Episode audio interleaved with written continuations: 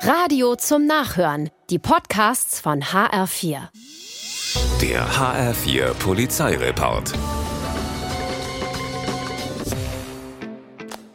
In Frankfurt-Bornheim entdeckt ein Bankmitarbeiter im Vorraum einen manipulierten Geldautomaten. Mit einem Lesegerät vorm Karteneinschub sollen die Kontodaten und Geheimzahlen der Kunden ausgespäht werden. Skimming nennt man das. Statt das Lesegerät nun aber abzubauen, wird der Automat deaktiviert und die Polizei verständigt.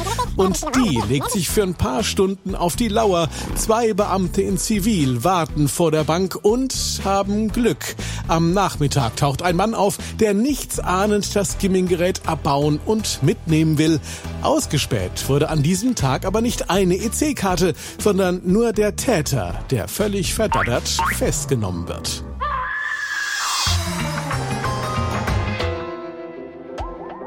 In Flörsheim steigt nachts um halb zwei nach einer Schlägerei der Polizeihubschrauber auf, um bei der Fahndung nach den Tätern zu helfen. Die Schläger findet er zwar nicht, dafür entdeckt die Besatzung mit ihrer Nachtsichtkamera aber rein zufällig zwei Männer, die im Bahnweg gerade eine Schallschutzmauer mit Graffiti verunstalten. Und weil ohnehin gerade viel Polizei im Einsatz ist, fährt eine Streife flott vorbei und kassiert die beiden Pechvögel ein. Die konnten ja nicht wissen, dass ausgerechnet in dieser Nacht die Hölle los ist in Flörsheim.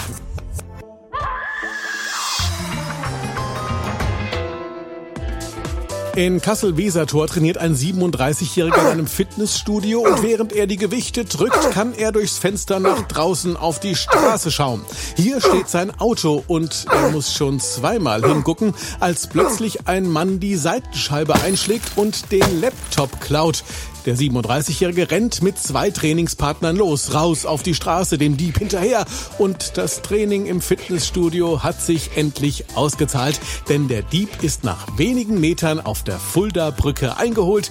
Der Laptop kommt zurück, der Kriminelle wird der Polizei übergeben. Der HR4 Polizeireport mit Sascha Lapp. Auch als Podcast und auf hr4.de.